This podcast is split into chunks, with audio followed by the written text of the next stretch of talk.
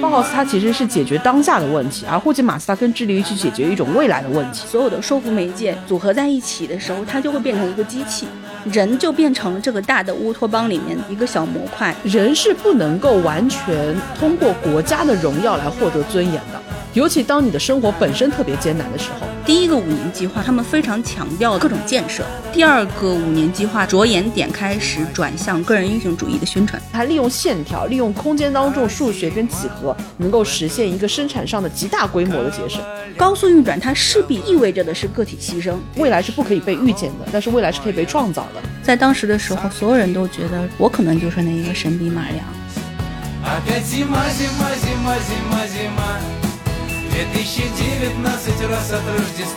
大家好，我是早姐。大家好，我是高姐。我们这一期其实是一期已经预告了很久，被加塞了好几次，然后终于回眸的一期节目是苏联设计的回眸。加塞这个词啊，就显得它是非常的客观原因啊。早姐这个词用的很精妙啊。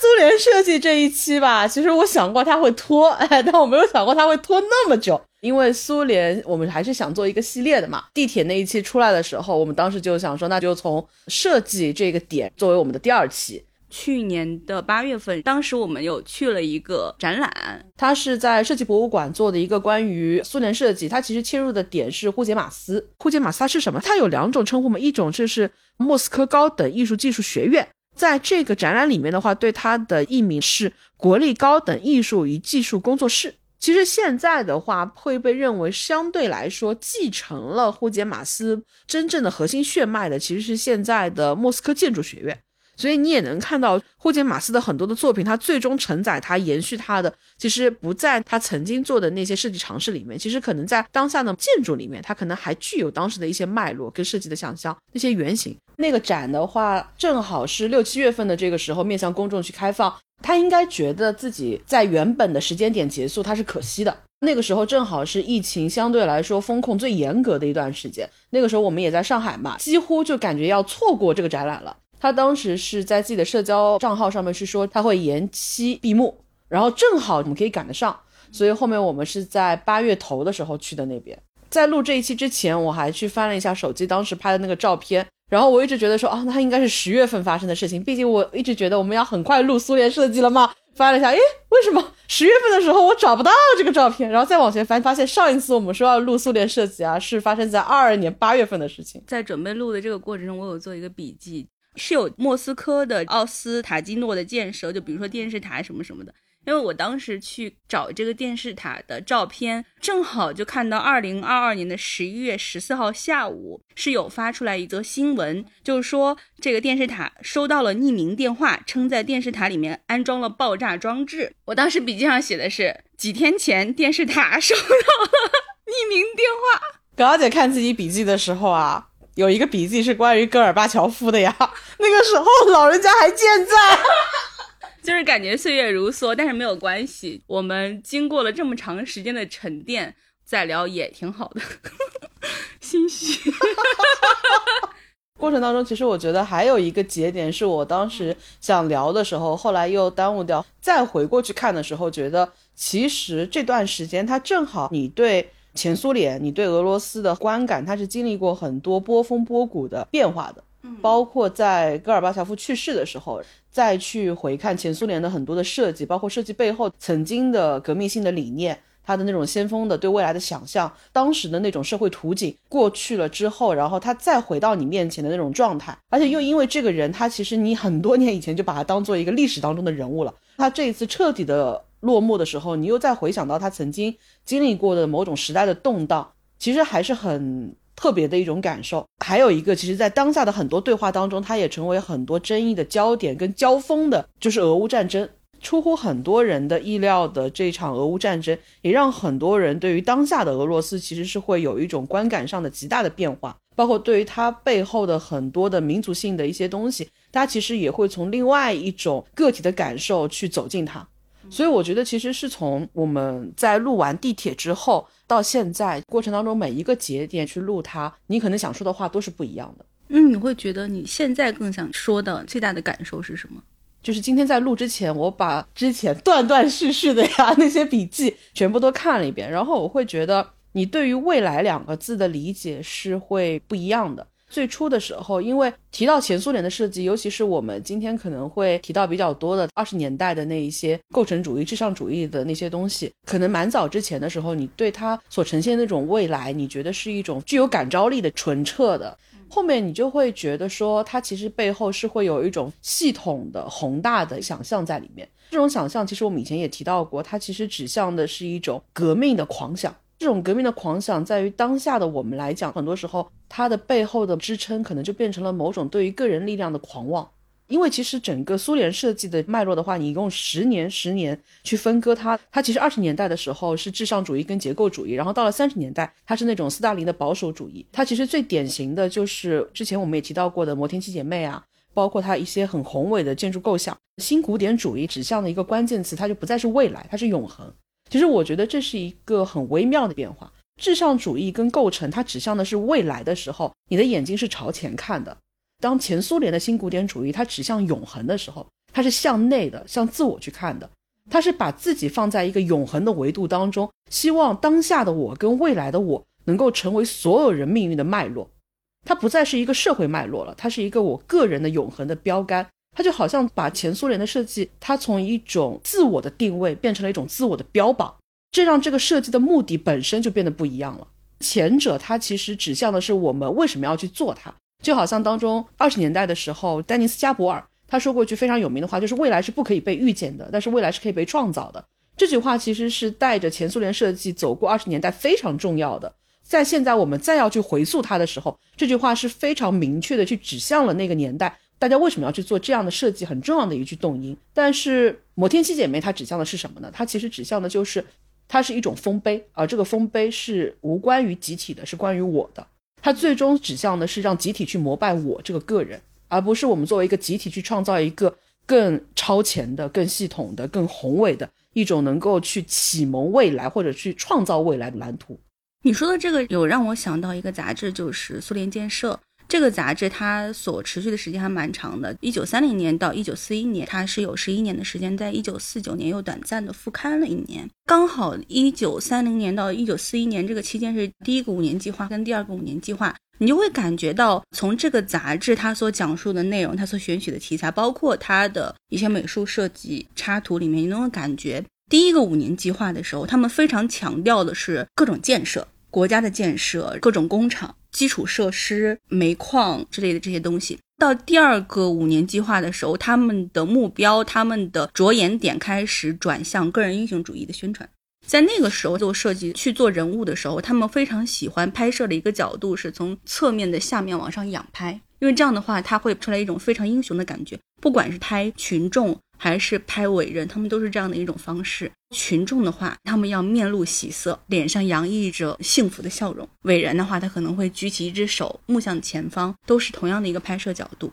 这个时间刚好也是可小姐刚刚讲的转变的这个时间节点上面，所以我觉得这还蛮有趣，它是一种共性。而且其实之前的话，我们提到的可能是斯大林时期的那些建筑作品，可能会更多一些。刚刚我们略微有提到一点它的时间轴嘛。构成主义的话，就是在斯大林式的这个帝国风格之前，在那之后的话，它其实最典型的有可能是赫鲁晓夫楼那样的一些相对偏功能主义的帝国风格时期的话，它其实最典型的就是上一期提到过的那些地铁。对于它的话，有一句非常简单的精炼的表述，就是帝国风格的作品，它对于那个时代的定义就是胜利深埋地下。如果说帝国是在地下的话，构成主义它完全就是关于宇宙的。它其实是在宇宙到来之前，人去想象宇宙的非常宏伟的一种蓝图。所以在那个里面，其实你看到的是很多更简单的，但是又似乎更隽永的一些东西。大概在二十世纪一零年代期间，苏联的艺术里面的这些先锋的艺术家，他们慢慢形成了关于艺术的社会关联性的很多的讨论。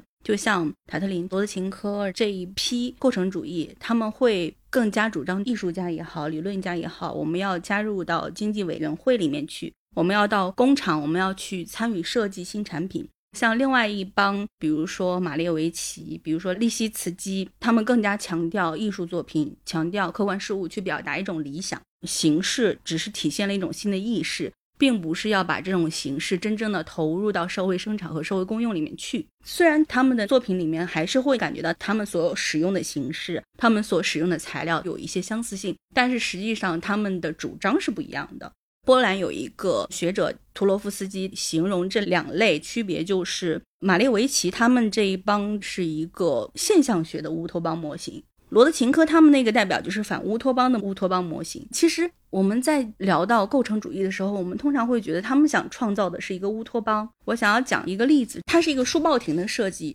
作品的名字叫做《未来我们的唯一目标》，它是一个纵向的一个建筑，它有一个桅杆。串联起来的是最顶上是一个钟表，钟表下面是一个非常大的那种展示牌，就像我们其实有时候在长途的路上面，你会看到路边挂着那种大的广告的招贴位，在底下它是一个书报亭，书报亭的屋顶上面它有一个进行演讲。宣讲的位置，书报亭里面它有张贴海报的地方，还有你去买书籍跟杂志的地方。它把时间放在最上面。其实，在很多的城市里面，它通常会把这个钟表挂在城市的最高点上面，这样城市的所有人想知道你的时间，你抬头看就知道了。它是一种行为统一。作息统一的一种表，它本身就代表一种秩序，对，代表的是一种规律，一种秩序。因为一个无业游民，他是不需要时时刻刻注意到我现在所在的时间是几点，我要去做什么事情的。他没有那么强的秩序性，说我必须要在某一个时间去完成某一项工作。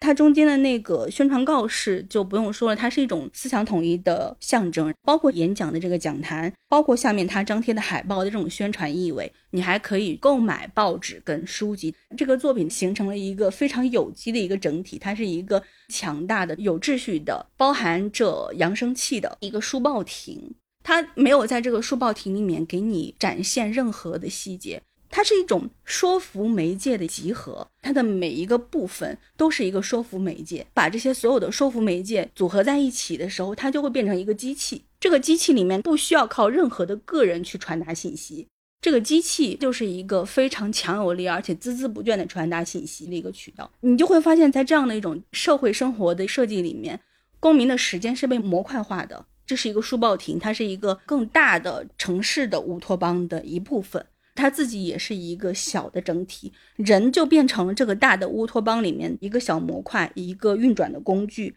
人在其中的自由度其实是极小的，因为你的所有的时间里面，你要做什么事情，他是给你安排好的；你要住在什么房子里面，他也是给你安排好的；你要看什么样的书，他也是给你安排好的。他通过一个一个小的反乌托邦的模块拼到一起的时候，它神奇的具有了一种似乎是乌托邦一样的力量。它结构上面特别的美，特别有秩序，但是它实际上。是用非常多的个体的麻木也好、痛苦也好堆积起来的。当然，我不是说要去指责这个作品，我还是觉得这是一个非常好的作品。我也不是觉得罗德琴科他是一个不关注个体自由的人，他所设计的是一个极端理想的结构。高速运转，它势必意味着的是个体牺牲，而且当下的语境里面我会非常去强调个体的自由，强调这种多元。但是在当时的语境里面，其实跟我们当下的环境是不一样的。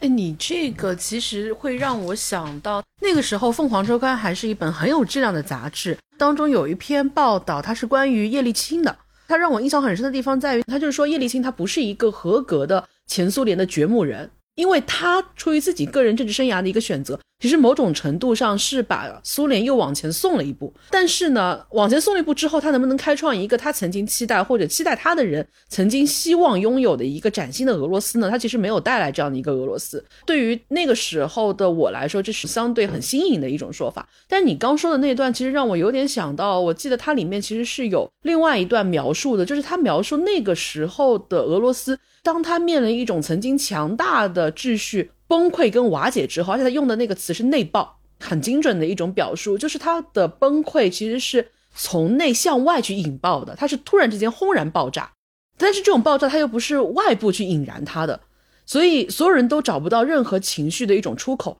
那个时候人们又好像没有太大的一个空间余地去感受自己的悲伤，因为所有人都被生活快要压垮了。他描述了一个场景，就是。在那种环境下面，人要怎么样去生活呢？你周围所有的庞大的社会景观，它还是那种原来的强大的强盛时期留下来的那些建筑、那些公共空间，但是你已经不能再从那个里面去得到快乐了。人是不能够完全通过国家的荣耀来获得尊严的，尤其当你的生活本身特别艰难的时候。这篇文章是凤凰周刊零七年的第十四期，二零零七年就是叶利钦个人生命落幕的那一年。原文当中的那段话就是：人民并不能够只靠国家的荣耀来获得尊严。除了官僚阶层，苏联国民的业余时间都基本消耗在排队购买生活必需品上。男人的娱乐基本来自伏特加，而女人一生平均堕胎十次，平均每五个人就有一个人做了切除子宫的手术。弥漫社会的腐败跟矿工腐蚀了这个社会主义国家最后的理想。因而，当他的城墙最终倒塌的时候，没有一个人来愿意为他殉葬。但是我真的没有想到，左小姐会这么快的提到理想的陨落。我们才刚开始呢，左小姐。就殉葬了呢。我刚刚讲的这个作品，它叫《未来我们的唯一目标》。然后这个作品是在一九一九年，也是在一九一九年年底的时候，罗德琴科、舍甫琴科他们都加入了一个组织，这个组织叫做“绘画、雕塑与建筑有机体”。这个名字其实他们之前是“雕塑与建筑有机体”，后来又加了一个绘画。其实他们想要做的事情就是把雕塑、绘画跟建筑融合在一起，变成组成一种新形式的建筑。就是我们建筑不只是建筑本身，我们要把雕塑的这种艺术的设计融入到建筑里面去，使这种建筑既具有艺术性，还要具有建筑的实用性。他们非常注意单体建筑的结构，但是他们其实并没有很注意。整个城镇的规划，他们还是更在意一个独立的建筑，因为他们是在用一种做雕塑的这种思路去做建筑，他们不太会去讨论这个建筑它所在的语境跟环境。到了一九八零年代的时候，也是在苏联土地上出现了另外一个组织，当时这些年轻的建筑设计师和设计师，他们组成了一个团体，叫做纸上建筑。纸上建筑是什么意思呢？就是设计的这些建筑。只付诸于纸上，不会把它做成真正的建筑的实体，所以我就可以在设计的过程中加入到非常庞大的想象力进去，然后有很多的野心，而且他们是深受构成主义影响的。就是你可以去网络上面去搜纸上建筑，你能看到很多很多很漂亮的那些设计图纸，它都不是因为它遇到了某种。客观的、实际的建造商的困难，比如说财政的短缺啊，或者是整个外部环境的影响，他其实在一开始的时候，他多多少少有点清楚，我这个东西它最终一定会被作品化的，它最终会成为一种印刷品。对，他们在一开始的时候，他们就没有指望这个建筑能够真正的落地，他们做设计的初衷就是让它成为一个纸上建筑，而且其实他们做这样的作品，他们还坚持了蛮长时间的。当然，他们也有用这些作品去参加一些奖项，太多的招标会了。对对对对，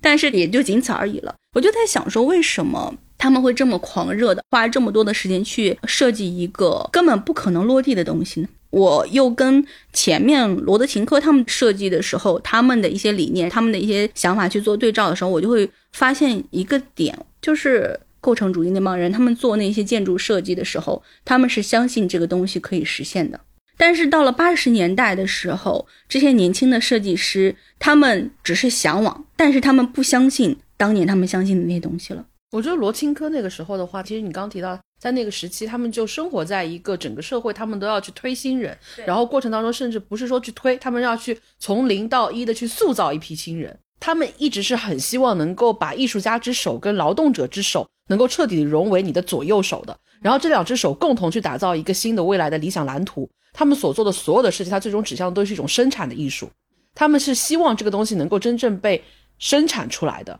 但是其实到了刚刚左小姐提到的八十年代的那一批纸上建筑的时候，其实你会感觉他们是被这种构成主义的美感也好，被这种理想的氛围去影响感召，但是他们其实享受的本身是这种过度形式主义带来的美感，他们更多的还是停留在一种审美的层面上面，而不是我要为社会添砖加瓦，真正的把我的设计应用到实用当中去的。你也能感觉到，在八十年代多多少少他们会意识到。其实当年的那一些设计，他们并不是真正的适合一个社会的发展的。因为如果未来是我们的唯一目标的话，那所有人的目标都是唯一的话，其实大家是会有非常多的痛苦在里面的。但其实形式主义这个东西，在蛮早的时候，它就是成为很多人去诟病构成主义一个很重要的原因。包括其实当时为什么在二十年代的时候，构成主义跟至上主义都能够迅速的去发展起来。它能够让一批人在那个时候，就你感觉好像是一种人类群星闪耀时一样的集体式的这种创作。对于他们来说，他们并不乐于用“创作”这两个字，他们用的是“制作”。制作是更对应批量化的生产跟大规模的复制的。但它其实会带来一个后续可能我们会聊到的问题，就是当某种符号、当某种创想被大规模的批量化的提炼其中的核心元素，然后进行批量化的复制之后，它就会变成一种非常灾难性的后果。就它最终彻底被符号化了，而它原本的核心的革命性的东西，在这个过程当中彻底被掏空掉，它沦为了某种程度上我们最熟悉的一种口号、一种标语、一种象征。它最初的那些真实的质朴的那些东西，它就没有了。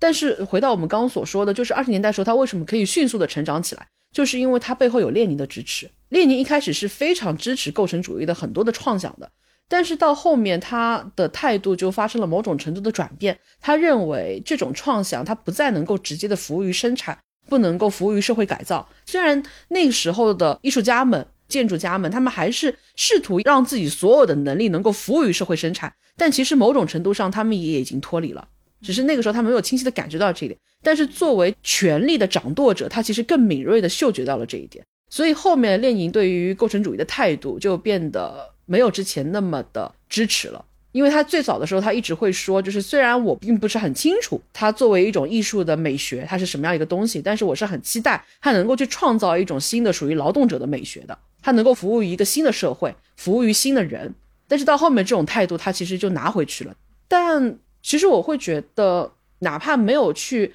了解它背后所有的东西，但是你现在构成主义的很多的作品。哪怕那些图纸放在你面前，你还是会被打动。原因就是因为它的结构美感实在太强烈了。之前提到的那个霍杰马斯的展览设计博物馆的话，它有一个常设展，就是关于包豪斯的。对于这样的一个展方来说，你就特别能够理解他为什么要去做霍杰马斯，因为霍杰马斯在某种程度上他是另外一条平行宇宙的包豪斯，就好像在曾经的某一个生活空间里面有两套完全不同的设计语言。我们所生活的这个世界选择了包豪斯。而霍杰马斯就好像是平行宇宙的另外一条时间线一样的。包豪斯对于我们来说，它是接近生活的。你甚至可以用一百块去买到一个承载包豪斯设计理念的一个家居用品，但是你其实很难去买到一个承载着霍杰马斯理念的作品了，因为它距离我们的生活其实很远了。它最初的那一套革命性的设计语言，并没有在我们的生活当中沿袭下来，这就导致它的整个生活脉络其实已经被切断了。我们现在再去看他们，其实就有点像我们去看三星堆一样。你会被他那种意志化的图形图案所打动，那是因为它已经距离你的生活，距离你日常熟悉的那套设计语言非常非常远了，所以它带来一种隔空的遥远的设计美感，让你试图想要去回到那个时代里面去感受它背后的那套土壤是什么样的。这种陌生跟距离感，其实会让你有一种探秘的快乐。靠近了才感受到说哦，它的结构是什么？可能举一个不恰当的例子，就是我会突然之间很讨厌一个品牌，是因为我会发现它偷懒了。我们当下有很多服装设计师，他们去创造一个新的厂牌的时候，最开始他一定是勤奋的，因为他要打出自己的个人的品牌，所以他会去做很多剪裁上的创新，他会去做很多的结构上的创新，他会给你提供一种新的服装的款式样式。到后面他变懒了，你怎么去感觉他的变懒了？他开始有很多的图样，就是他会做一件 T 恤衫，然后那个 T 恤衫可能会给你做个百八十种不一样的印刷图案。他开始卖图案了，做一个新的图案的难度远远远远低于你要去创造一种新的样式。所以对于构成主义来说，我觉得构成主义很大的一个魅力就是在于它吸引你的方式不是图样，它吸引你的方式是结构。它其实是用很多平面的元素去做一些立体的作品，在这个过程里面，它搭建出了像刚刚左小姐举例的报刊亭，它其实是用一个结构的美感来吸引你，而它的难度其实是非常非常高的。其实，在那个时候，他们也很注重要把结构性的东西运用到工业的生产当中去，但是实际上面在现实工业的生产过程中，没有太多给他们发挥的空间。他们的实际应用更多的还是会在，比如说剧场的舞美、电影的置景、电影的海报、商业宣传海报、杂志版面设计、封面设计、图书的封面设计。其实我刚刚提到的这些，他们实际运用的场景，更多的还是要偏艺术领域，他们没有进入到真正的工业社会生产的领域里面去。想是这么想的，包括像塔特林当时他就说，我们要做的不是新的，也不是旧的，我们要做的是必要的。他其实就是想为真的当时的人们的实际生活所去服务，所去做设计的。但对于当时前苏联的人来说，他就好像是新生国家建立之初的时候，他其实面临一个很大的问题，就是你要去做很多的启蒙，你去创造一种新的社会语言的一个门槛是非常非常高的，因为其实你要面对的是另外一个很高的文盲率。所以到后面你会发现，更有效的一种方式，其实它还是一种类似于像火爆剧，可能把这套东西嵌进去，它是更直接的能够让别人感受到的。比如说，我们可能举一个不恰当的例子，对于农民来说，他去感知外部环境的变化的一个时间是非常非常长的，你可能需要用一些更漫长的演变，才能让他感知到某种氛围的变化。嗯，但是对于一个设计来讲的话，你让他去接受它，你要去付出的成本跟代价都太高了。而对于一个大赶快上的一个时期，其实是很难容忍你去做这种相对缓慢的启蒙建设的。所以它的这种感召力就很大程度上就停留在图纸层面，哪怕他在设计的时候，他是希望能够为当时的当下去做服务的。但是他还是留下了，比如说，就刚左小姐提到的戏剧层面，他其实还是留下了很多你现在看依旧很超前的东西。就比如说这些年我们聊那种沉浸式的，我们要打破那种演出的边界，其实可能提的非常非常多。但是在二十年代的时候，在黎明的那个戏剧舞台里面就已经有了类似这样的东西。他在过程当中会读当时的那些电报。可能会邀请观看者直接去做一些演出的互动，甚至这个互动是从头到尾的，有意识的要去直接的、开放的、有针对性的，在这个戏剧演出的过程当中就要去影响观众，而且他要随时随地的去让观众作为参与者进入到戏剧当中来，要向当时的新观众去敞开大门。他不仅要塑造新人，他还要面向新人，他要去创造一些新的观众，他能够接受他们的想法，接受他们的理念，并且在看完一部剧之后，能够去对外再去扩散、传达他们这样一个理念。他想让观众席跟舞台、演员跟观众主动的表演跟被动的观看之间是没有任何的边界的。那么在设计上面，他怎么样去配合这种舞台的诉求跟表达？他们在做这个舞台的时候，他其实就安装了各种各样不同的几何形体，让他们相互用绳索来形成一种交错的效果。他的整个戏剧也好，宣传诉求也好，就跟这些舞台上的几何形体一样，它形成了一种犬牙交错的场景。把观众紧紧的包裹在这个舞台当中，试图让观众跟他们一起在这个黎明之前去迎接崭新的未来世界。然后你现在再去看他的舞台的这种理念也好，设计也好，你还是会觉得他的感染力是极强的。但是他的这种感染力是不是适合去面向真正的他们想要去对话的这些普罗大众的？它未必是最高性价比的一种方式。它是有很多的创新的，比如说像那个时期噪音音乐，他们要去做一些城市交响曲。你只能说他在形式上确实做到了一个极致，但是这种形式是不是你要对话的那些人他能够理解的？其实未必。就是能够理解你的人，其实很早的时候就已经是你的同伴，是你的战友了。然后他最终就变成了战友跟战友之间的互相的满足跟喜爱。哦，感觉你说这个让我想到就是很早很早以前你安慰我的一句话。当时因为我们做的社团活动嘛，其实效果没有我想象的那么好。当然也有一大部分也是我个人能力的原因。其实那时候我很沮丧，我就觉得说不管怎么样，我还是努力了，但是来的人比较少。当时港姐就跟我说一句话，其实没有关系，真正对于我们这些东西感兴趣的人就已经加入我们了，所以我们就是一批对这个东西最感兴趣的人，希望吸引到对这些东西没有那么感兴趣的人来参与我们的活动，这本身就是一件很难的事情。这句话在当时其实很安慰到我。对呀，葛小姐真是个温柔的人。你也会感觉到，其实很多时候，特别是一个相对而言它数量比较小的人，你要去向更多的人推荐你所喜爱的东西，去推荐你的理念，也是很难的。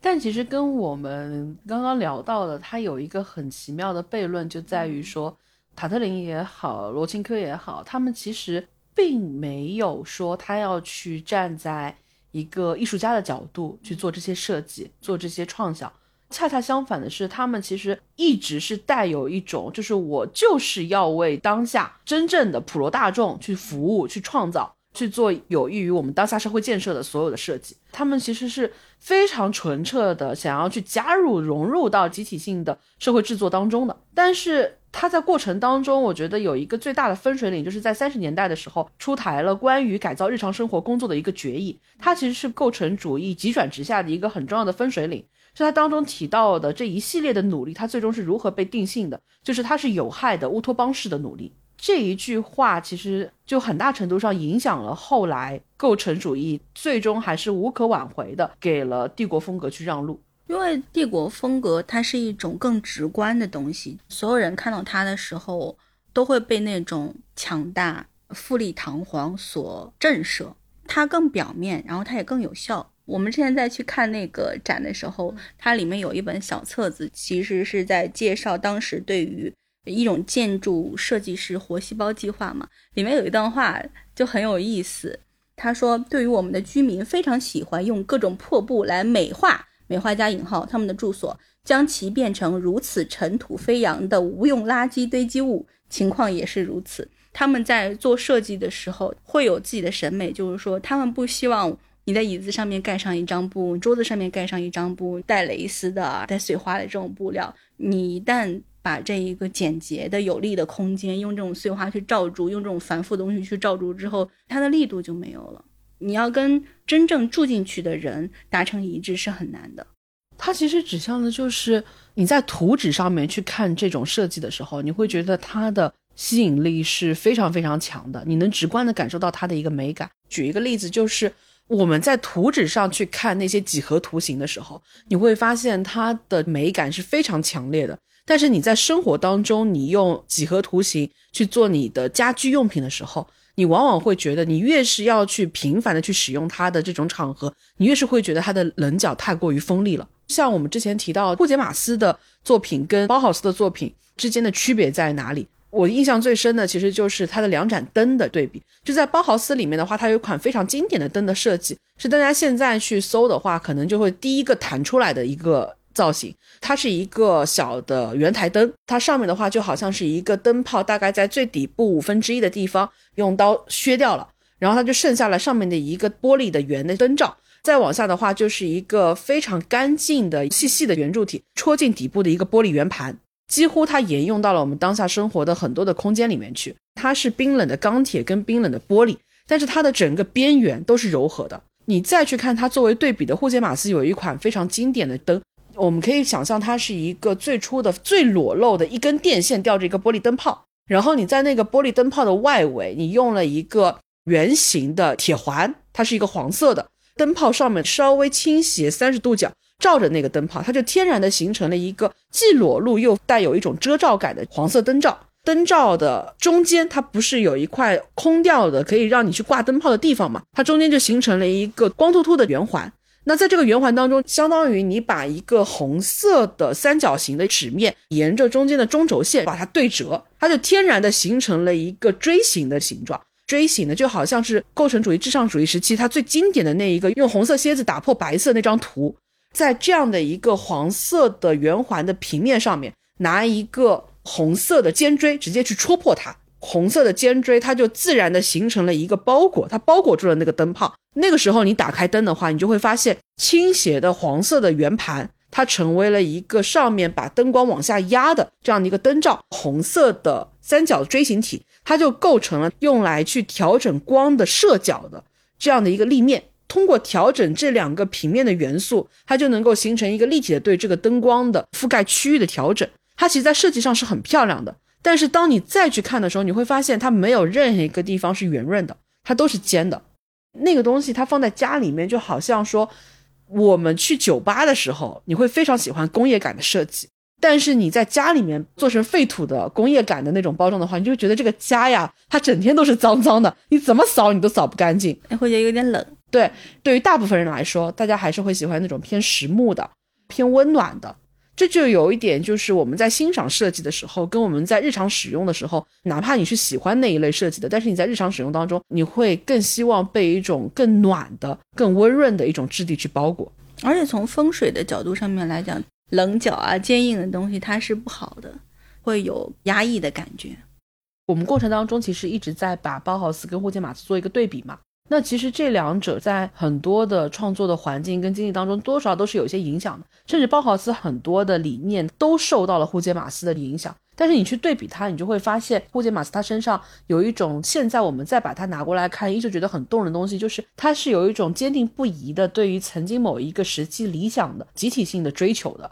它有相近的东西，但它其实还是会有一些完全不一样的。包豪斯他可能更工业更近一点，霍杰马斯的话，它可能接近艺术跟理想会更近一点。包豪斯它其实是解决当下的问题，而霍杰马斯他更致力于去解决一种未来的问题。还是提到我们刚刚的那个设计的展陈，他们在做导览的时候，我觉得有一句话是讲的很简单，但是很漂亮的。他去描述这个展览的魅力在于哪里？就是你去看这个展览的时候，你会觉得你是去看历史，但是你看完那个展览出来，你才能明白说你去看的是未来。我觉得这句话是很精准的去描述了霍杰马斯的魅力的地方。它因为过于的前瞻性了，所以你去看它的时候，你会发现你看的不是那些已经过往的过时的。在历史博物馆里面看到那些东西，你看到的是关于过去的人们他们对于未来的那种想象，而所有前瞻性的设计都来自于他们对于未来的准确的理解。我觉得这个其实是那个展览会让我过了半年后的现在，我去回想那个展览，依旧是觉得那是我在去年看过的最精彩的一个展览。你当天看的时候，你觉得你主要在看什么？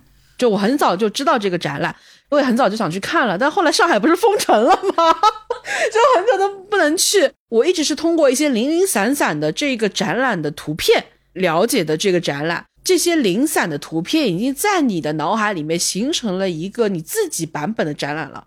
我到了那个现场之后，其实第一感觉是略微有点失望的。首先，它的规模。没有我预期的那么的大，它其实就是在一个二层的三个展厅当中拼合出来的一个展览的空间，然后又因为它的三个展厅之间的话，它不是一个纵深关系，它其实是有一点错落的，所以就会导致你刚进去的时候，你会有一些不知道该往哪里走。你不知道自己第一步应该去看什么。其实我当时进去的时候，我就跟左小姐讲说，我觉得这个展览在动线设计上面是有点问题的。但是它非常吸引我的是什么？就是你能够真的看得出来，这个展览是花了很大的功夫、很大的力气去做它的。因为其实当下我们有太多的展览都完全纯粹的去沦为一个拍照的场合了。它甚至这个展览的内容是如何，它都是不重要的。它其实是相当于一个摄影棚一样的存在。它只要把这个东西给搭建出来了，让所有人去拍照就好了。那甚至很多的人，他确实就是评价一个展览的标准，就变成了它好不好拍这件事情。设计博物馆里面关于户杰马斯的这个展览，非常好的地方就在于它是一个非常言之有物的展览。它在文本资料内容上的一个梳理，它做了非常扎实的案头工作。这个可能个人情绪有点强烈，我真的是很讨厌有一些话，它一定要用一些非常文绉绉的方式去表述它。我觉得这个展览，当然也可能是因为他们真的是一批。做学术的人在做这样的一个展览，所以他在艺术语言的包装上，他未必是一种刻意为之的，他可能就是因为长期他做学术的案头工作，所以他在很多的文本的措辞上面变得有一点晦涩，他在很多的专业术语的串联上面，他哪怕有意识的要给你进行某种知识的科普，你到最后还是会发现它变成了专有名词连接专有名词，你要去理解一个专有名词，你再会去吸收新的五个专有名词。到最后你会很难去吸收这些东西，我觉得这是很多的专业性展览它面对观众有壁垒很重要的一个原因，就是你的初心是好的，你也努力试图去融入，就好像我们刚所说的构成主义是一样的，你是为了普罗大众去做的设计跟尝试，但到最后你还是跟大众有隔膜，就是因为你在制作这些东西的过程当中，就是跟你想要去对话的那批人，你们不在同样的一个空间里面，你并没有用他们最习惯的那一套语言去说话。所以我一直觉得，我们生活的这个空间，为什么做统战做的这么的漂亮，做的那么的好？你要去统一战线，你用的所有的东西一定是对方能够感知到的语言，你不能用试图通过高打低去感召他们。你虽然能够去影响，但是你的成本太高昂了，效率又太低了。当然，这个有点说远了，就是我会觉得它在文本上面的话，我还是觉得可以变得更通俗。包括你去看苏联，他在建设之初的时候，他去做很多的大型的图表，他去做那些宣传册的时候，他在很多的重要的文本内容上面，他会有意识的用图案去替代那些专有名词。就比如说，我要去告诉你这个东西，它在我们国家建设当中，它要去承载的一个比例大概是怎么样的，它能够放一个拖拉机的图案，它就绝对不会去放拖拉机这个词，就是因为它要让更多人去感知到我们是什么样的一种状态。比如说，我用一个大的色块把它全部标注出来的话，它就不会去写一个比例的数字，因为大家对于那个大的色块的感知就会更强烈。所以其实他在建设之初的时候，他是非常懂得如何跟更广大的人去得到他们的一个认同，让他加入到你的这个空间里面来的。所以我在看他的文本的时候，我是觉得也许可以更跳脱于专业学术领域的探讨，能够面向更多的人去展示这样一个东西。因为我确实觉得那是一个很好的展览，它很难得的就是以前我们所看到的关于前苏联的很多的设计也好、介绍也好，它可能都是点状的。但是在那场展览里面，你一进去，它其实就是一个以呼杰马斯的设计理念作为一个核心脉络，它串联起了整个苏联的设计史。它是一张时代年表，然后在那个年表下面的话，它标注了很多每一个不同节点里面的最经典的那些代表作品。在上面的话，它又把每一个时间维度所代表的环境的蝶变，然后理念的迭代，它其实都把它作为一条时间线串联了起来。所以它其实是把很多我们当时可能相对了解或者又相对陌生的很多的点状的信息，完全把它打成了一条线，被它有机的整理了起来。所以你在那个环境里面去看的时候，你会觉得它的信息量是非常非常大的。而且其实你有时候对这个东西是非常非常熟悉了，但是你并不确认，或者你并不了解它背后的设计它的一个理念来自于哪里，最初为什么是这个样子的，其实你是不明白的。它很难得的就是它回答了呼杰马斯是为什么出现的。而且刚刚所说的第二个点，也是我当时去看展的最大的感受。展览它其实是有非常非常多种类的作品在展。这些不同的品类，你多多少少涉猎的过程中有看到过。就比如说，在这一块，它其实有六七张海报。那这六七张海报里面，我熟悉的、我见过的，可能有两三张。在那边，它是陈列了几套衣服，而这几套衣服，我可能见过其中的一件。那边它又有几个建筑的模型，那这些模型呢，我可能也见过几个，多多少少在以前的过程中都有见到过。而且在我以前见到的时候，我不一定每个作品我都知道它的名字，知道它的时代，知道它的作者，然后知道它上面文字是什么。因为其实你在看的时候，你不会每一个去查，而且有时候你在网络上面去搜这些图片的时候，它所带的信息是非常非常的少的，它只会告诉你说，比如说这是一个广告这一类内容的了解，其实都是 Instagram 的那种形式，就是它是一张图片，然后附带着一些 tag，然后附带着一些语焉不详的，你都不知道过了几手的表述。所以其实你并不知道这张图它真正的出处是在于哪里。有时候如果我们特别感兴趣，我们可能会就花一段时间，我们顺着它顺藤摸瓜，慢慢慢慢去摸到它的这个元素。但毕竟因为可能我们也是一种好奇。那好奇，它毕竟跟做学术研究是不一样的，所以有的时候我们会去查到一张图的出处，但是这张图它背后的跟它有关的那些许许多多的图，他们那一个时期，他们整体的群像的样貌是什么样的，其实我们是模糊的，并不清楚的。对，比如说这这六七张海报，它旁边会写着名字，然后它会写着它的年代，写着作者，它会很明确的告诉你。它是在哪里展陈过？它是为谁设计的海报？它底下甚至会写上这张图上面它写的文字是什么？因为对于我们来说，不懂俄文的人，其实还有一个很大的难度，就是你不知道它上面写的是什么东西。就算说现在软件它会有帮你扫描翻译的这种功能，但是其实对于俄文的翻译的准确度是非常低的。我觉得对我来说，很多的遗憾就是你看到很多的海报，你并不知道他在说什么。你只是被它的纯粹的图案、它的设计、它的颜色、它的美所吸引，但是你不知道它在当时它这个海报所用于的目的是什么。我觉得这个展览对我来说最大的一个帮助就是，我可以系统性的知道这一批海报他们是同一个设计师创作于哪些年代。就比如说工人俱乐部外面，他其实是贴了一组海报，这一组海报全都是罗德琴科。当时所设计的，然后其中有一些海报是他跟马雅科夫斯基他们一起设计的。罗德琴科他负责海报的图案的部分，然后马雅科夫斯基他是负责文字的部分、文案的部分。就比如说，他们其实很有名的一个海报，它是一个橡胶奶嘴的海报，它是一个橡胶公司请他们一起做的一个海报，它就是一个。圆的一个人，他有一张大嘴，他的嘴边有很多个奶嘴在那里。其实他那个奶嘴，乍一看的话，你会觉得它更像是一群子弹在这个地方。海报上面写的全文就是：“最好的奶头过去没有，现在也没有，准备吸到老年，随处可售。”然后这个是马尔科夫斯基写的，让你吸到老年啊。然后还有就是有一些比较通俗的广告的宣传，就比如说他们两个一起为古姆百货。也做了很多广告，就比如说古姆百货里面手表的广告，文字就说人只有表，表只有莫泽尔，莫泽尔只在古姆。然后包括像他们给古姆做的另外的宣传画，它是一个救生圈，均匀的 有四个人挂在上面，上面写着抓住这个救生圈吧，古姆一切为了所有人，质优价廉，一手货。从这个广告里面。你就能够看出，在当时的苏联，大家可能买到一手货不是那么的容易，所以你要在广告语里面去宣传说，我们古姆百货卖的是一手货，也是马雅科夫斯基写的。他们其实两个人当时最开始去搭档去做这个广告设计，是苏联的国家航空找他们去设计一张海报。他们自从那个时候搭上线之后。搭上线可还行，罗德辛科就会觉得说，我跟马可夫斯基，我们两个的合作才是好的宣传海报的开始，顶配啊，顶配之前的海报都不算什么东西。然后从那之后，他们其实一起做了非常多的海报的设计，就比如说古姆一而再再而三的找他们，然后还有像苏联国家出版社，后面罗德钦科也有为马雅科夫斯基的诗集去做封面，他有一个诗集的封底，应该也是很多人都有见过，它是一个马雅科夫斯基的脸。在额头到上面是一个大的地球，这个地球旁边还围绕着一些飞机，就整个地球放在他的额头上，就有点像一个头盖骨。嗯，这本诗集的名字叫《与税务检查员讨论诗歌的对话》。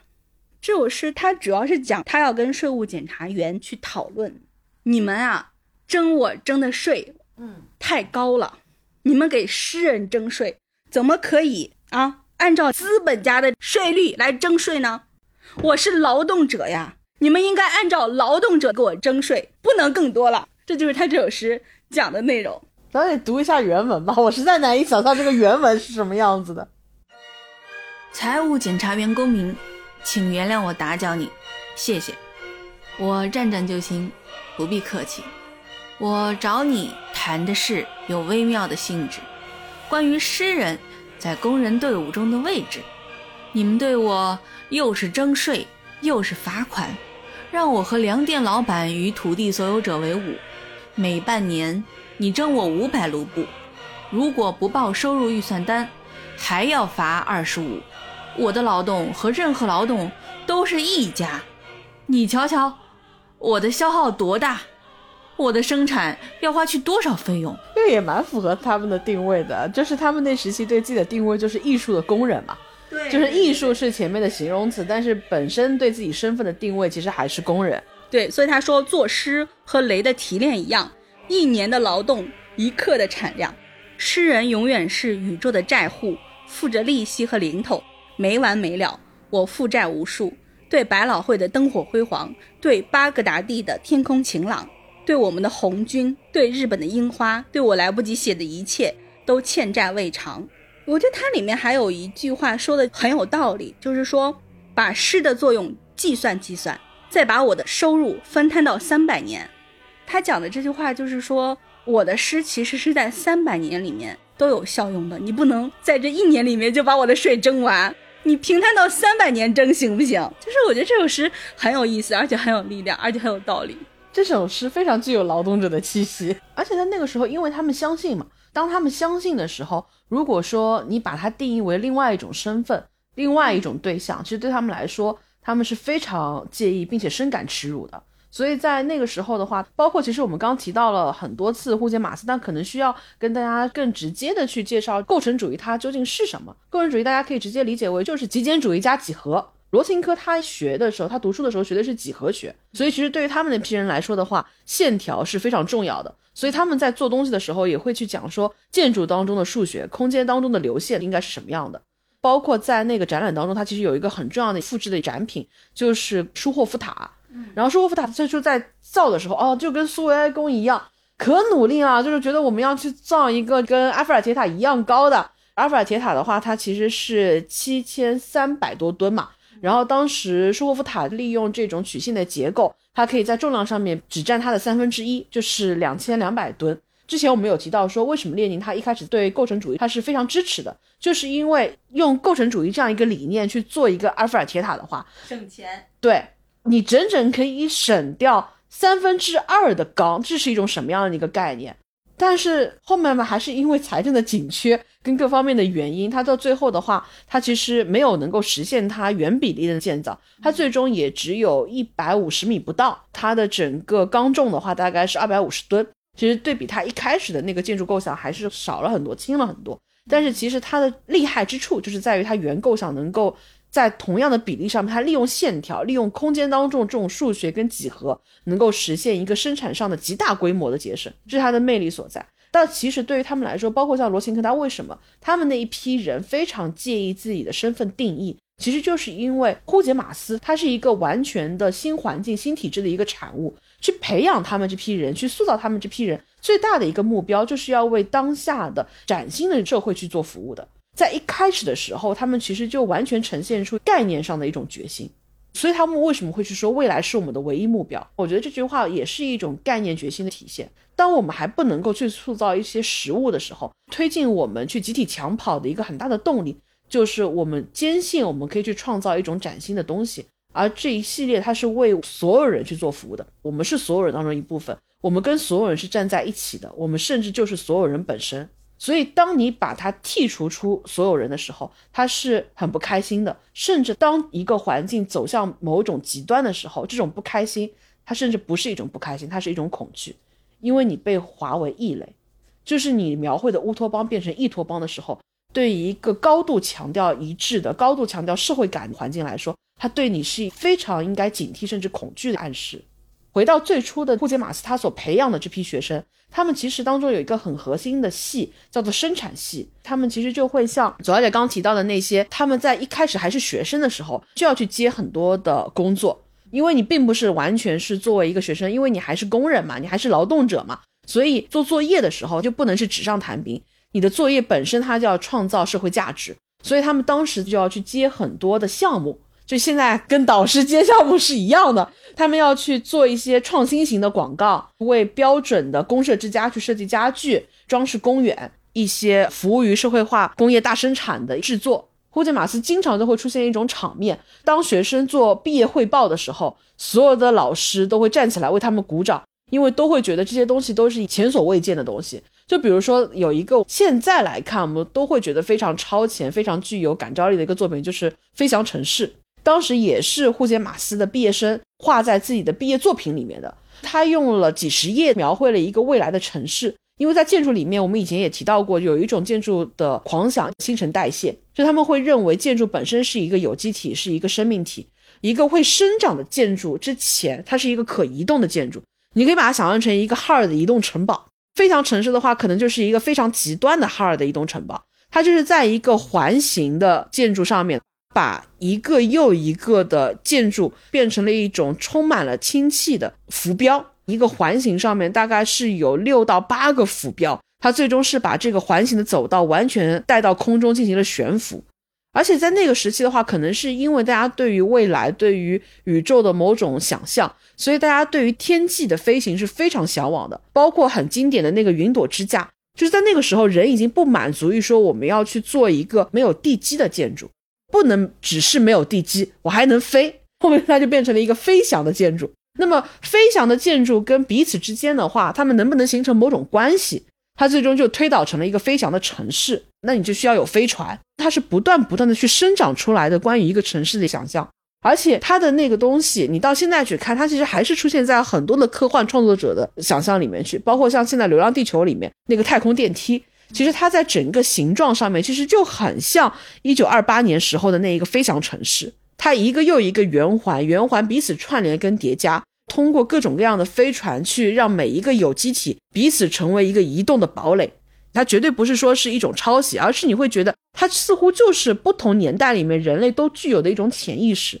就好像我们始终会对天际带有某种想象是一样的。这种想象它是无所谓去划分时代跟国界的。它始终是人类对于天际的一种想象。太空电梯它本身就是一个在科幻界当时产生之后，对于后续的一系列的科幻作家都产生了很强烈影响的这样的一个存在。像在一九六七年的一本书叫做《星辰在等待我们》，阿列克谢索科洛夫就有画了一个太空电梯，这个也是历史上面比较早的关于太空电梯的想象的插画。你其实可以看到这个画跟流浪地球》里面看到的那个太空电梯，其实它的结构是有一些不一样，也有一些一致性。它其实是一种科幻领域的传承。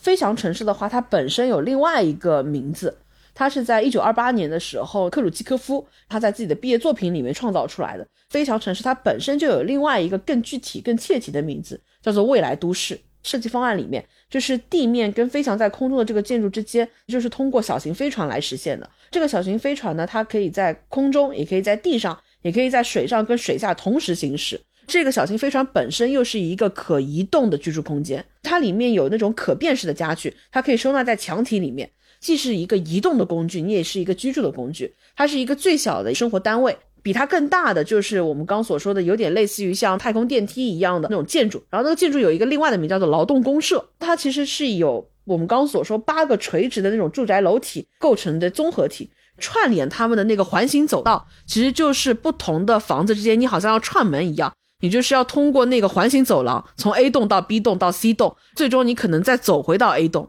这个环形的公共空间跟不同公用的这样一个空间，配有蜂窝状的一个敞开式的走廊。它最终可以，比如说，我今天这一栋，如果我跟你处的不愉快了，我就飘走了。哎，那我跟你过得挺愉快的，我们就可以连接起来啊，彼此连接之后，我们形成了一个崭新的群落，我们就成了一个天空之城。但是当哪一天我们处不愉快了，我们就散了，我就开着我的飞船，我飞走了。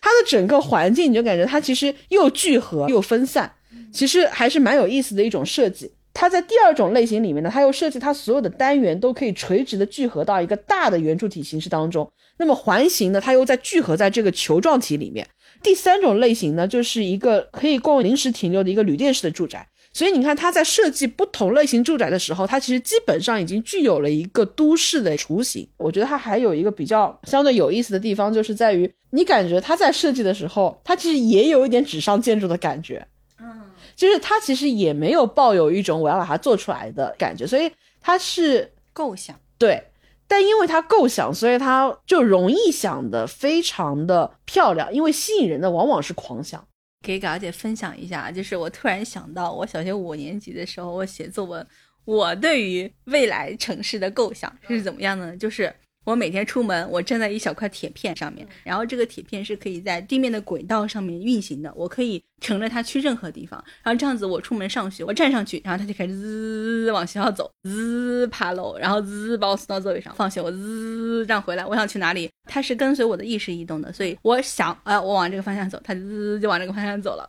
然后呢，我就把这个构想兴高采烈地告诉我爸。然后我爸当时给我的回应是：就这么懒吗？我每一次从登机口出来的时候，我都是这么想的。我就很希望机场的那个机场不是都会有一段平行移动的电梯嘛？然后我每次都想说，这个电梯为什么不能直接把我送出机场呢？他为什么总是一段接着一段呢？我还得走两步。对，就是他为什么不能直直的把我送上打车的那个地方呢？虹桥机场还好，浦东机场真的远，有时候你还要再坐地铁在里面。今年好，今年放开了，感觉是可以想一想出国这件事情了。是，之前你就感觉浦东已经离你很遥远了。再说回到从城市到一个人的居住空间。再到居住空间里面的家具，因为一直有一种说法嘛，就是说你要去构建一个新的环境的时候，你去构想一个理想社会的未来模型。理想社会的模型，你往前推就是一个城市的模型。再往下走的话，它其实就是一个家的格局。再往下去走的话，它最终的一个落点，这个小建筑其实就是家具。所以当时很多的二十年代时期的设计者们，每一个人多多少少都去设计过家具的。这些家具形式样貌的纷繁复杂。最终都指向着他们所期待的社会的想象是什么样的，包括他们其实要去做很多的装配、很多的模块化、很多的预制件。因为那个时期，它其实还是有一点战后重建的这样的一个意思，所以你是要在非常短的时间里面去让更多的人能够有家可住、有家可回。就包括像法国有一个很经典的专门为无家可归者设计的一个房子，它是非常极端化的，它是可以在五十个小时之内就建成。它的每一个房间、每一个单元可以容纳一个四口之家，有点像是他们当年所做的东西极端化的一个场景。而且，其实对于家具来说的话，在墨索里尼时期，所有的对于意识形态的符号的控制，它一定不只是在公共空间，在它的一栋建筑里面，它是不满足于止步在这个层面的，它一定是让它更具体的出现在家具上面。所以你会发现在墨索里尼执政时候的意大利，它的那种法西斯的标志大量出现在日用品上，大量出现在家具上。所以，当他这双无形的手能够真正进入到你的社会机理的时候，家具就成了他最终的一个神经末梢。今天提到了这一系列的设计师们。他们的创作其实就是已经进入到这个神经末梢的终端的。左小姐买回来一本特别大部头的，就是二十年代到八十年代的整个苏联设计的一本册子。它切入的角度，其实我们以前都会觉得说通过建筑来切，通过丝织品啊、艺术品啊来切。但是你会发现，它从二十年代到八十年代，它完整的一个切入的脉络其实是家具。它是通过家具的演变，家具跟周边环境的不同的融合跟变化，来展现整个苏联设计的一个脉络跟演进。其实它也在提醒我们，家具它最终指向的就是我们要如何生活，而设计我们如何生活，恰恰是呼杰马斯也好，最初的构成主义的那一批人，他们想要去完成的、想要去做的事情，他们想要去设计新一代的人如何生活。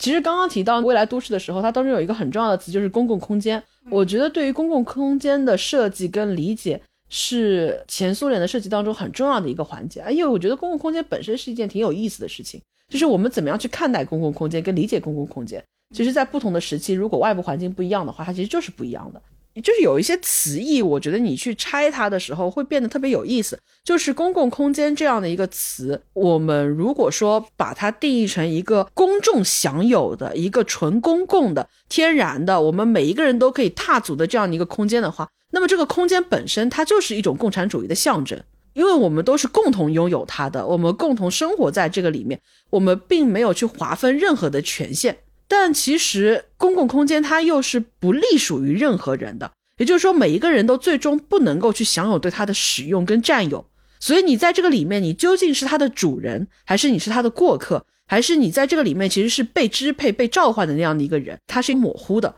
所以它又有一点像是一个某种程度的中间地带跟灰色地带，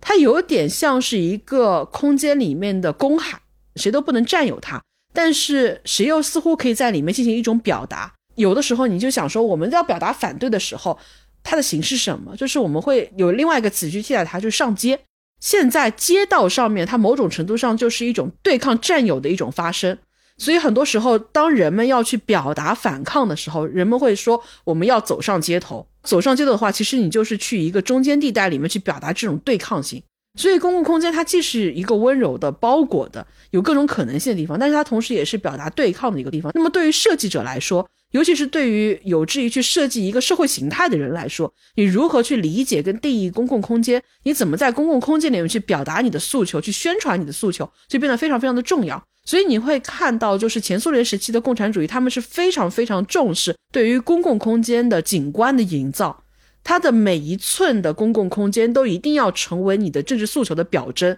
对于他来说才是安全的。你不仅是要细化到你的家具、你的神经末梢里面，你出门的、你的整个身体、你的外部都需要不断的被这种空气所包裹，你才可以不至于让任何一个人的思想生活在真空地带。对于一个管理者来说，他才是安全的。所以就是在一六年的时候，在荷兰就有一个艺术展，它的核心的那一句话就是“谁拥有街道”。实际上就是谁拥有街道，谁可能就拥有话语权。而真正的公共空间，它其实是应该不被任何的特殊话语权所绑架的。所以，我们现在要去争夺自己的话语权的时候，也往往会第一时间想要去占据那个公共空间。我觉得这个其实也是一个无论二十世纪的二十年代，还是二十一世纪的二十年代，也有一种历史的循环感的。当时有非常多的大众科学杂志的涌现，就比如说《科技与青年》啊，《知识就是力量》啊，《苏联建设》啊，《青年禁卫军》。他们主要讲述的就是国家成就、文艺评论、科幻故事、我们的国家建设这样的一些内容。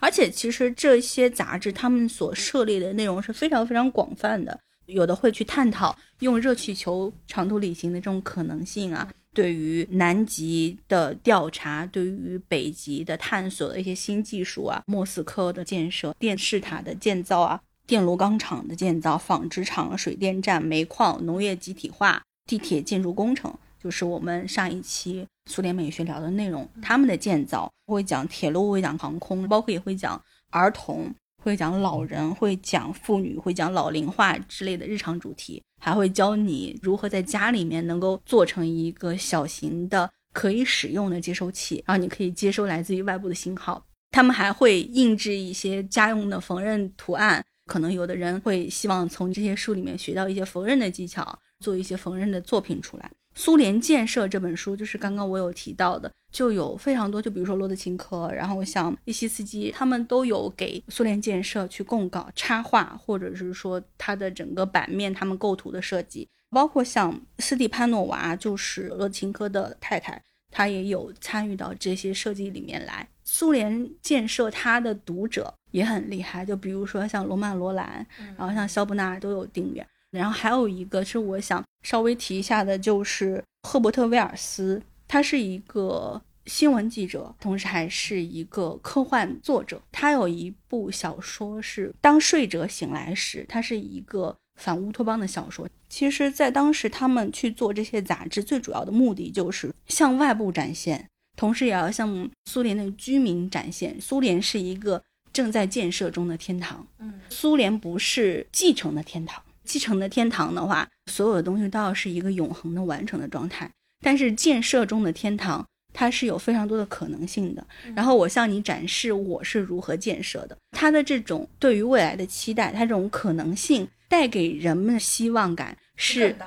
对，它是高过一个继承的天堂的。因为你不知道真正的天堂是什么样子，所以你才对它有期待，所以你才会对它有畅想，所以你才会有狂想。当时的这一批的杂志，他们带给读者的就是这样的一种东西，特别是他们还要带给国外的读者同样的吸引力。因为当时苏联建设它是翻译成非常非常多的文字的，他们在一开始就有德语版、英语版，还有法语版。然后后面他们还增加了西班牙语版，他们是一个月刊嘛，他们每个月出版的时候，他们其实都是多语出版。全世界非常多的国家的人都在读苏联建设一九三二年的时期的封面，利希茨基他设计的一个封面，它是以列宁的那句话作为指导的，它上面是一个旗帜，然后底下是工人的大手在拧水电站的阀门，引用的那句话就是共产主义就是苏维埃政权加上全国电气化。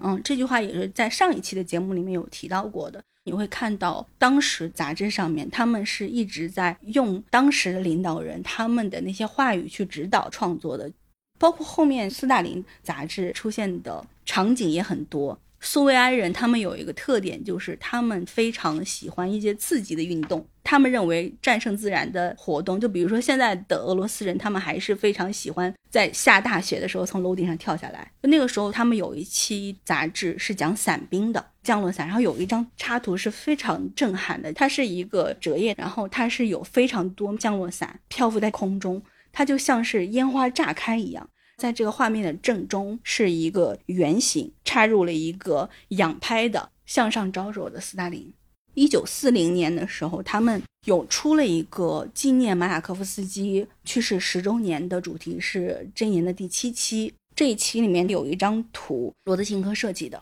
这张图其实拍摄的年份是一九二四年，他们一直以来都是很亲密的朋友跟伙伴。这张照片呢，他是呃马雅科夫斯基站着，他手里面拿着一个放大版的护照，护照明显就是 P 上去的嘛，它是比正常的护照大很多的，因为它需要让读者看清楚这是一个什么东西。在这个照片的原版上面，他其实手里拿的是钞票。这本杂志里面其实用了很多在一九二四年同期拍的其他的照片，其他照片都没有 P。只有这张照片是 P 过的，它上面配的字写的是：当你读到这句话时，你一定会羡慕我，我是社会主义国家苏联的公民。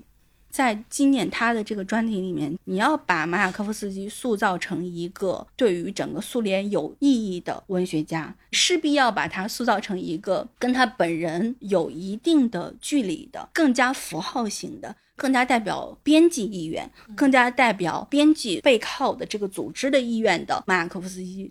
罗德琴科在这个时候，他需要隐藏自己跟马雅科夫斯基之间的那种熟悉跟亲密，然后去做这样的一个作品。然后你再想想刚刚我们聊到的那首诗，那我还是更喜欢 那首诗。嗯，我觉得那首诗很活泼，很有力量，对，活泼是，嗯，它有一种很亲切的生活感。是，就是他的技巧跟他的那种表达，都会让我觉得有一种他离你很近，而且他很有技巧，嗯，他其实很知道怎么样去跟你谈判，而且很鲜活，就是这个谈判的过程很鲜活。高姐今天聊完啊，可能 最大的收获就是那首诗，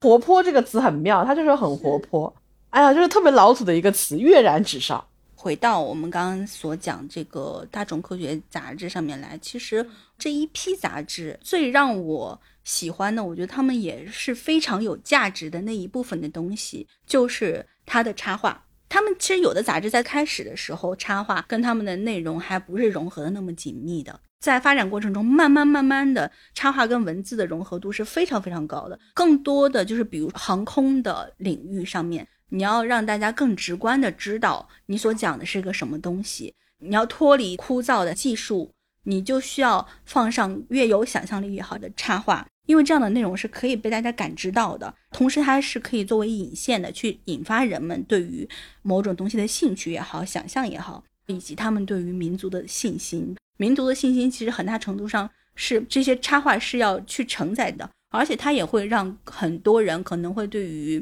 科技，会对于这种创造产生兴趣，希望能够成为，比如说水电站的建造的一部分，或者说我希望能够成为太空竞赛的建设的一部分。说回到包豪斯上面的话，其实不只是呼杰马斯，其实在一九二二年十月份的时候，在柏林展览，当时的整个苏联的一系列的设计的作品跟理念，极大的去影响了欧洲对于当时的设计的一些前沿的思考的这个过程当中，就包括影响到了包豪斯，包括影响到了当时一大批的我们后来会认为设计先驱的人。所以，其实一个展览的力度，它如果真的在它的策展层面，在它的展览层面能够去承载很多东西的话，它的辐射力度其实也会非常非常的强。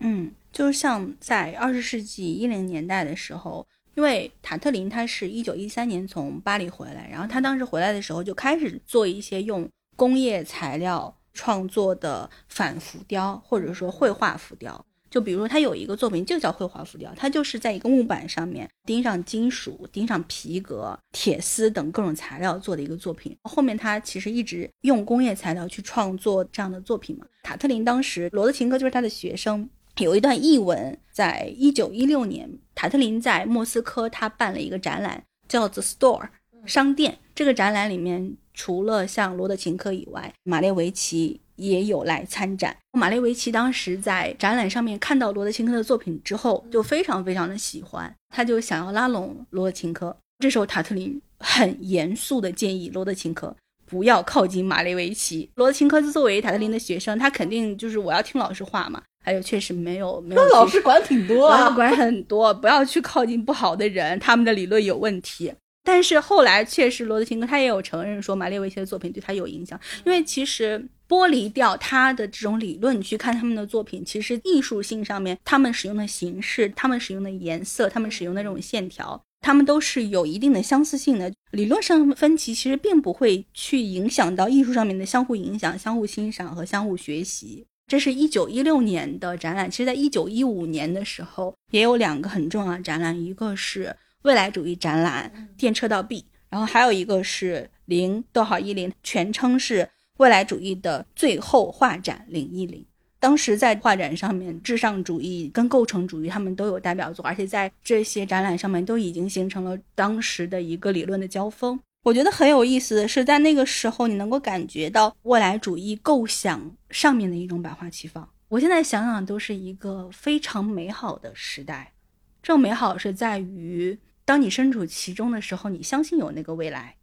我是觉得，我们一直会把一个时期会认为说啊，黄金年代也好，人类群星闪耀时也好，就好像刚左小姐提到的，他们几个人之间的互相影响，其实我觉得是非常重要的。他们其实是生活在一个彼此的碰撞跟交锋当中的，他们不是一个各自在走路的状态，他们是各自在抢跑的状态。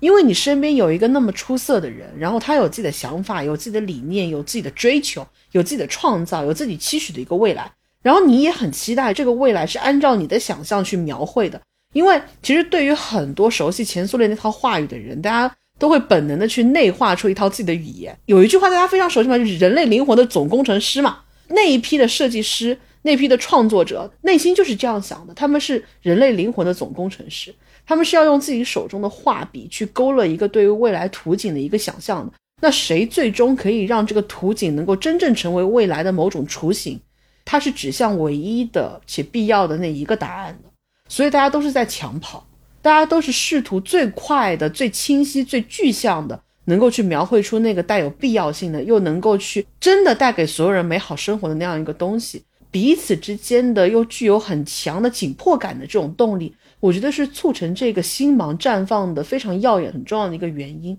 但是在这个奔跑的过程当中，为什么它始终就是出发的时候，所有人都是赤诚的，甚至到最后大家也都是赤诚的？但是你把它放在一个更大的维度里面去，为什么好像慢慢慢慢的这种颜色的浓度，它就是会被冲散掉？它其实又好像是最终指向了另外一个话题，就是都说历史是循环的嘛，但是所有的出发，它好像最终没有办法闭环到你最初的那一个。诱使你出发的动因里面去，就好像我们今天聊的最开始那句话：“未来是唯一目标嘛。”